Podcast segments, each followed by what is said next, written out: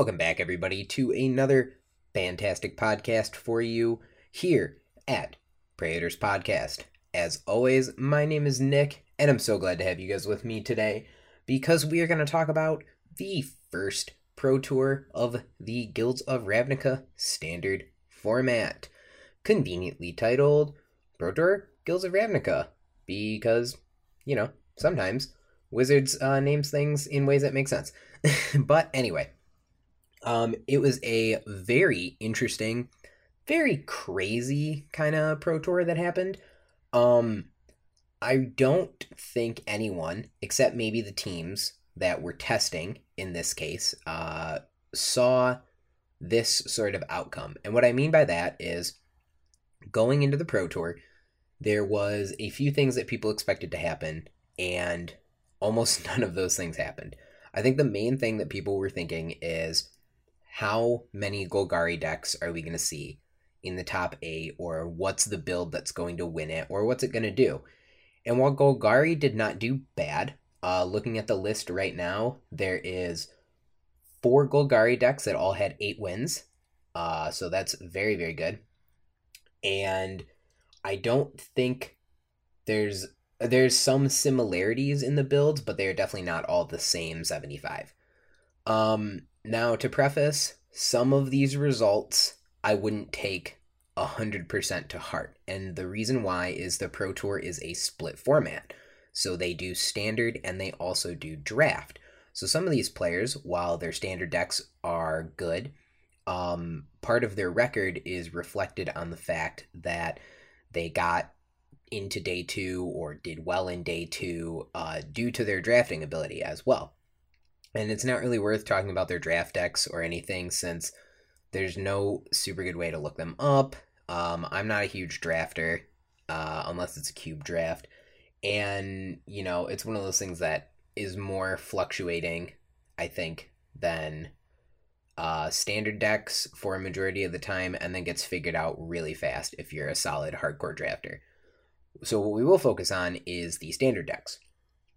And the craziness of the standard deck is the uh, four uh the top four decks were all red white boros mono white some variation however you want to phrase it aggro decks. And it seems that there are two main camps in how to build boros aggro for guilds of ravnica.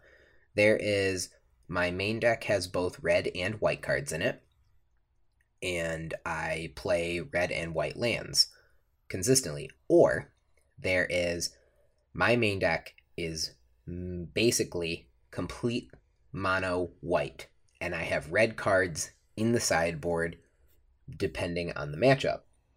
Uh, so to give you a little bit of a insight, we will look at the winner of Pro Tour Guilds of Ravnica, his deck, Andrew Elenbogen, playing red white aggro. Now, if you look at his main deck, he has zero red cards, and he has six lands that can create red mana. So you're probably thinking, how is this Boros or red white aggro, however you want to call it? Well, it's because in his sideboard, he has two more red producing lands and a few key red cards Banefire, Experimental Frenzy, and the split card Response Resurgence. Now, the reason that Andrew wants as many white sources in his main deck as possible is for his triple white three drop Benalish Marshal, which gives all other creatures plus one plus one. So this is definitely a mono white aggro deck. In Andrew's list, he is running uh, 14 one drops. He has four bot Dauntless Bodyguards, two Healer's Hawks, four Skymarcher Aspirant, and four Snubhorn Sentries. Uh, he is the only card in his main deck that costs more than three mana is Venerated Loxodon and Conclave Tribunals, and both of those cards have Convoke, so very rarely are you tapping all lands for those cards. So the deck is very fast, it's very low to the ground, and has a very low curve. Um, he does play 20 lands because he does need to consistently hit his third land drop on turn 3, uh, get enough, be able to cast enough creatures to flip his Legion's landing to also help him get lands Um, and he has some threes and fours in the sideboard. So, but can, on the flip side, if we look at the second place deck, piloted by Luis Scott Vargas, um, his deck is a little bit different, and he's running the Team Channel Fireball special in their deck. Now, similar to Andrew's list, Luis's main deck is completely uh, all white. He does run eight red producing lands versus the six that Andrew had. But Team Channel Fireball had an interesting innovation that it seemed like no one else was coming with. When they tested, they decided that they wanted to run this red white deck, this mono white deck, however you want to figure it. But they also wanted to be very good in the mirror because I think the teams figured out that a lot of people were going to be on this Boros aggro. So in their deck, they are running a life gain package with Healer's Hawk and Ajani's Pridemate. Now, Ajani's Pridemate is a 2 drop 2 2. This is whenever you gain life, you put a plus 1 plus 1 counter on Ajani's Pridemate. Uh, so far in the format, the best card against this Boros aggro, mono white aggro deck is Deafening Clarion, which is played mainly in the Jeskai control decks. And it's one a red and a white, and it deals 3 damage to all creatures. So, what you try to do with this mono white deck that Channel Fireball has with their life gain package is the dream scenario is play Healer's Hawk on one, play Ajani's Pridemate on two, um, or you can also play Legion's Landing on one since the token it makes has lifelink. Play Ajani's Pridemate on two, attack. Your Ajani's Pridemate is now a 3 3 on your turn two. On your turn three, you try and attack again with another lifelink creature, and hopefully your Ajani's Pridemate is now out of Deafening Clarion range. And you gain a huge advantage by now having a 4 drop or a 2 drop that has 4 toughness. Because the next Wrath in the format doesn't hit till 5 mana. So the 3 drop Wrath now is not as good because it doesn't wipe the board, and your next one is coming on 5. So, or if you are playing a white deck and you get them to attack with enough creatures that you can settle the wreckage them also an option. And speaking of settle the wreckage, um, I'm glad that it turned out the way that it did, uh, with the top two being Andrew and Luis, because if you missed their matches, they were a blistering fast, and b had some very insane moments. Um, but Luis had a special insane moment in the matchup. Um, jokingly with his team, they wanted to throw off all the other teams in the tournament when those teams would be scouting deck lists and figuring out what the other teams are playing. They wanted people to think that all the Team Channel Fireball members were running Settle the Wreckage in their sideboard.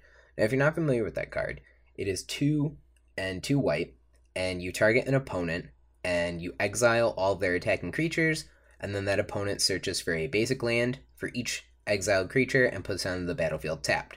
So it's really good when your opponent tries to alpha strike you with all their creatures and you just basically wipe their board. Uh, the plus side is is it's four mana, instant speed, but they get all the lands. Um, so kind of a fair trade off there. But they put one in their sideboard so that way uh, they would like kind of trick other people into being like all of Team Channel Fireball has settled the wreckage. So anytime as Channel Fireball member was holding up the right mana, you have to think they might have settle. It was only Luis, and he had one in his sideboard. So there's a moment when he is playing where he has four mana up, and Luis, being a master of the game, disguises the settle the wreckage in the most beautiful way possible. His opponent is attacking him, and what Luis does is he organizes his lands so that way he has his three mana, he has three of his mana grouped together, and he has his flipped Legion's Landing, which is a land that can tap for white mana off to the side.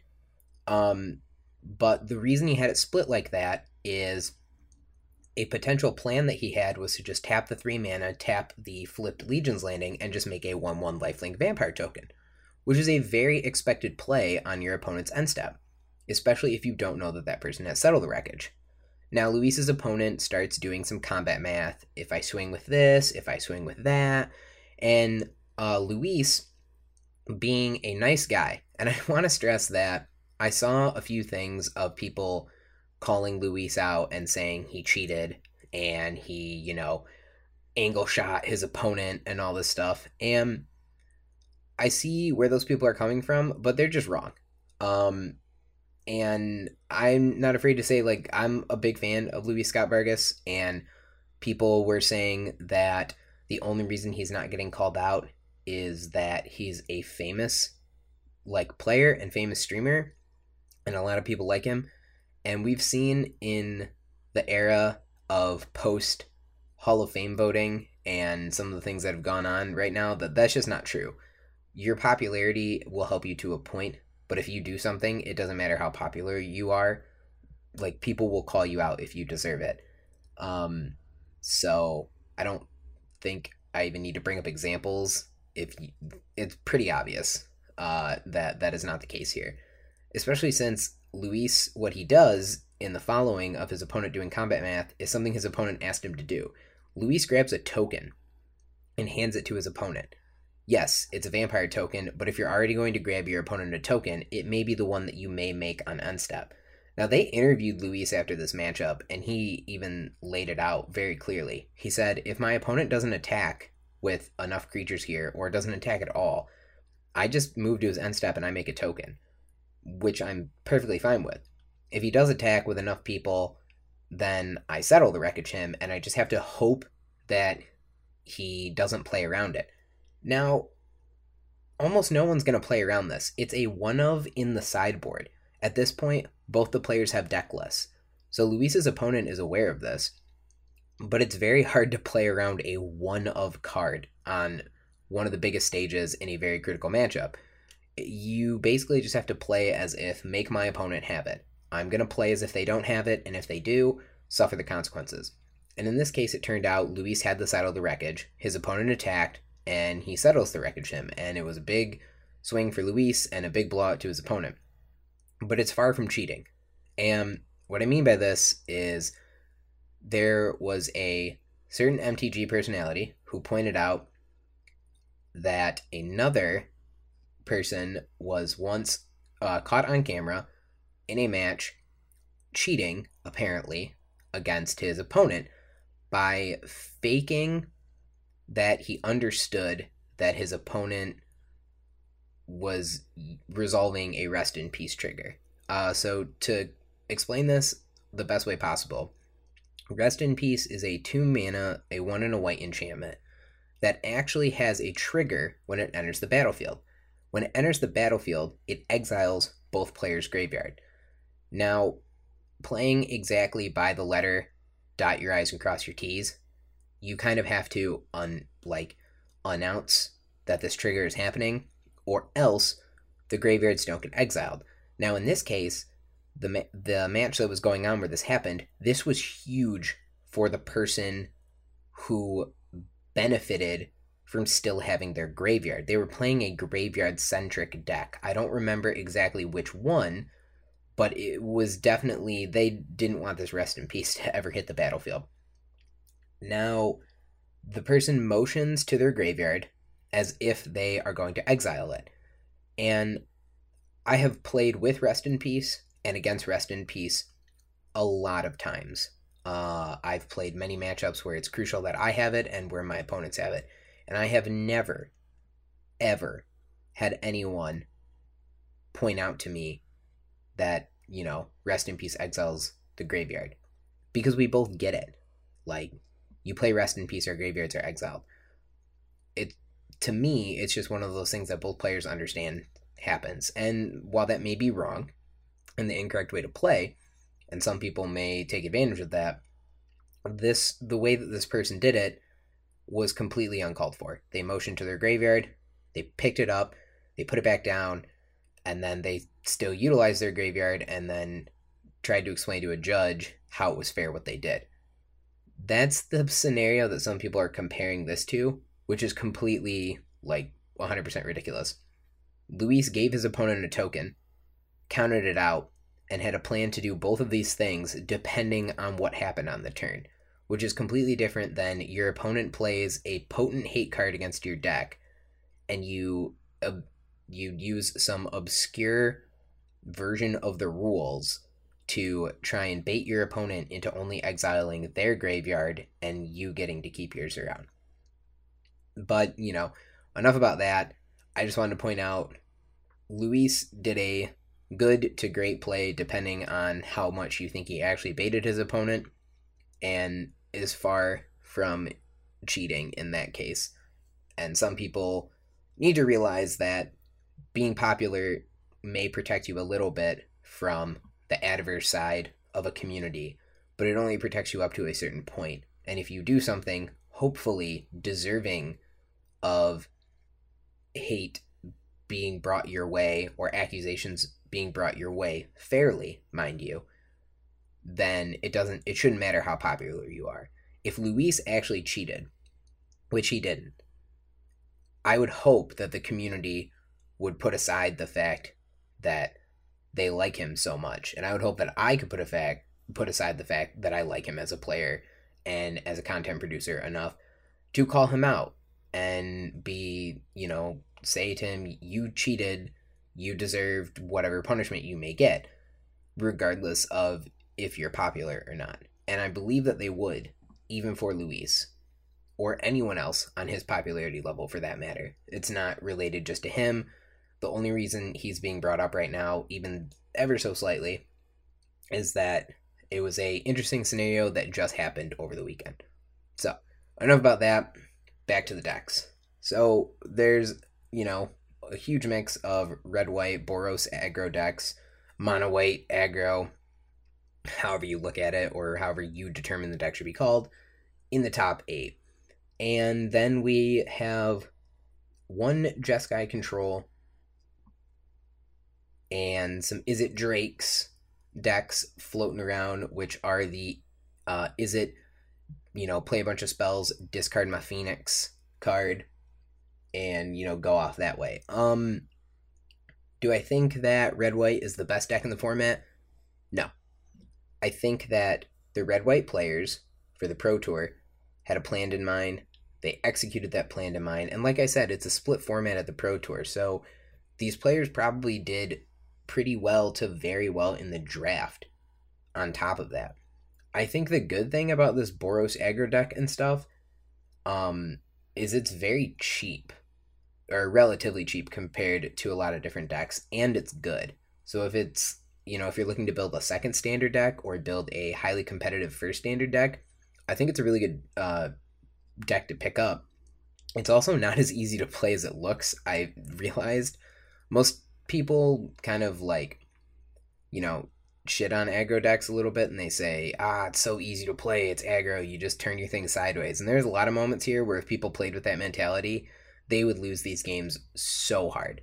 Um, aggro mirrors are not easy to play when both players' decks are kind of doing what they want to do. Aggro mirrors and aggro decks are really easy to play when your opponent hits a stumbling block. If you're playing an aggro mirror and you are curving out and playing all your threats and your opponent floods, yes, it's going to be one of the easiest matchups you're ever going to play. Um, but that can also be said for a lot of matchups. But an aggro deck versus an aggro deck, where both the aggro decks are operating basically how they want to operate, you're you're kind of on a razor's thin edge the entire way. Um, since you don't have counter spells, you don't have a lot of removal. Combat math is ever present.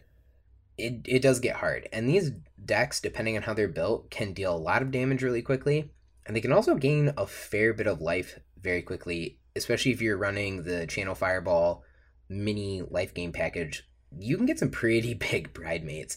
I think they were asking some of the players, and there was a uh, argument to see who had the highest Ajani's Pridemate, and I think someone said that they got theirs to a 2020. So, it you know, for white weenie slash white red weenie decks, these creatures can get pretty beefy pretty quick if you're not careful, and they will run you over. Um, the deck is no joke.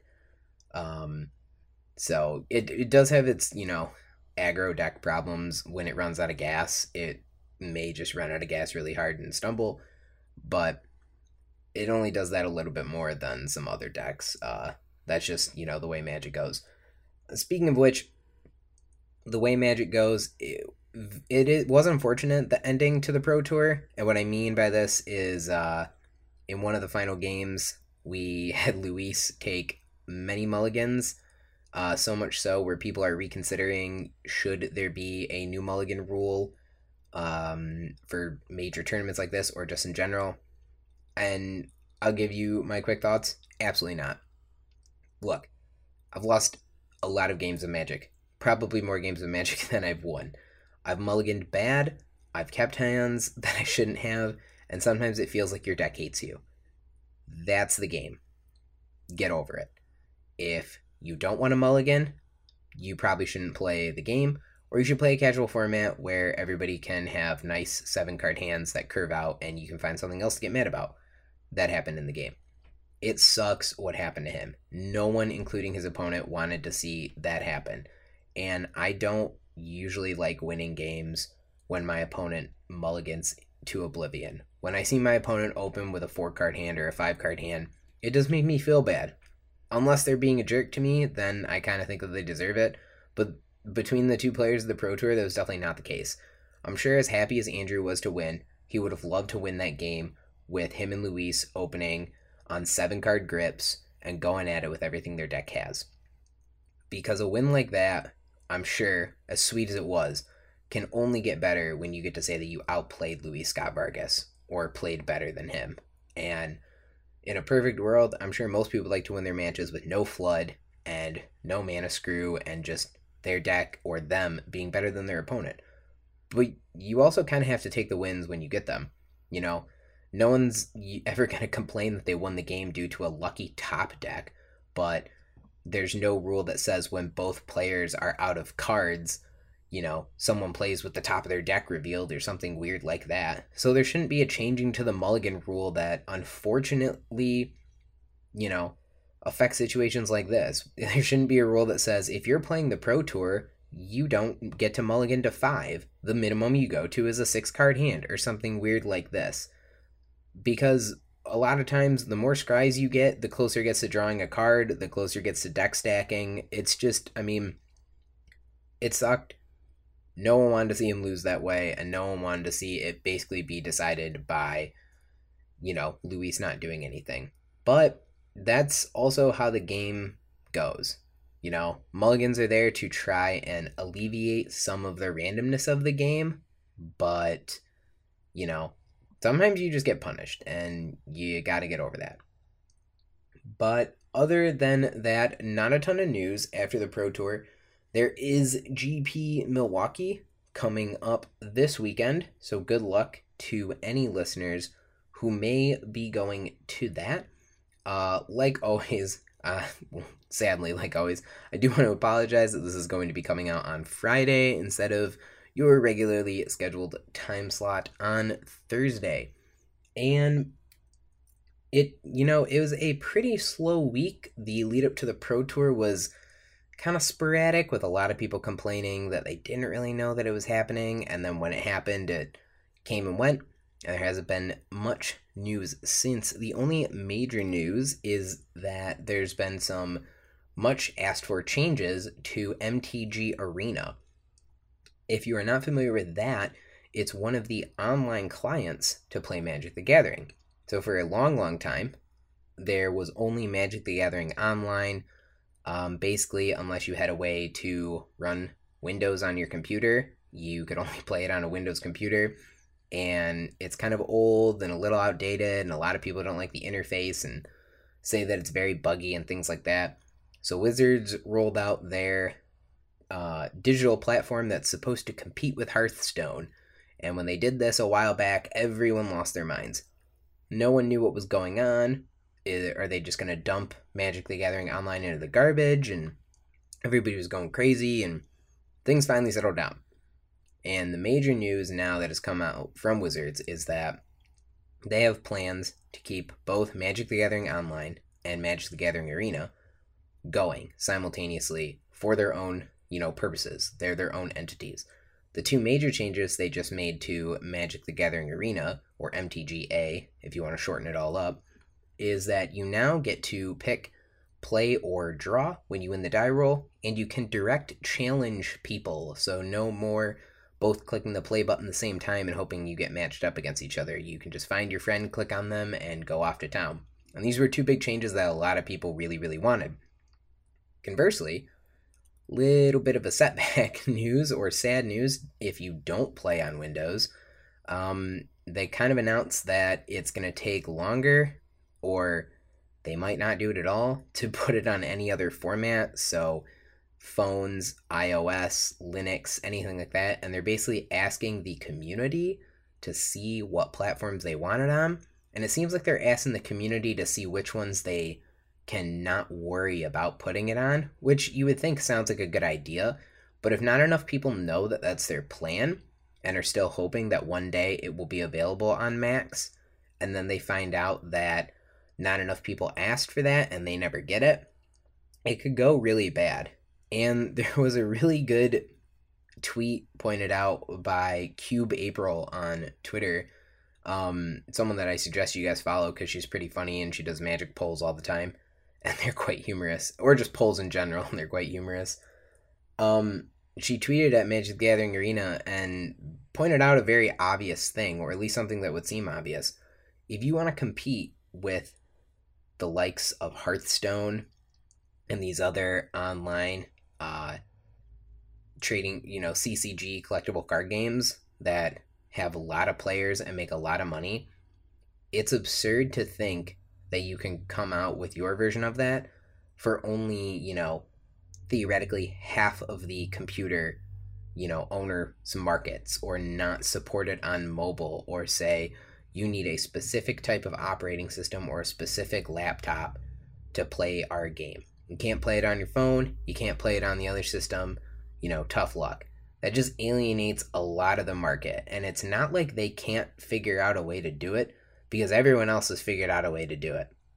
I can't think of another one of these CCG games, or at least the ones that I've played, that aren't playable in the exact same functions on both sides of the coin. And apparently, Wizards is the only company that doesn't want to flip that coin over for reasons that at this point are just beyond me and I think beyond everybody else. No one understands why, and it just does not make a lot of sense. So hopefully, you know, they decide to change that. And I think after two pretty beefy weeks here, uh, this one's going to be short, sweet, and to the point. Like I said, there's not a lot of magic news. Um, I do know that spoilers for the rest of Ultimate Masters are scheduled to start, I believe, right after Thanksgiving. Uh, I know I mentioned it in my last podcast. So you should go check that one out. Shameless plugs right here. Um, so those are something to look forward to. GP Milwaukee this weekend, something to look forward to. Watch some good magic, you know, see what happens the week after the Pro Tour. See if there's any wild changes and things like that. Um, but other than that, I think I'm gonna let you guys go. Um, and I will talk to you guys next week. As always, if you want to find me, come check me out at Praetors Podcast. We are on SoundCloud and Anchor. Tweet at Praetors P on Twitter if you want to connect with the podcast, or tweet at me at knickknacks96 if you want to chat directly. Would love to hear from you guys as always. And once again, thanks for stopping by.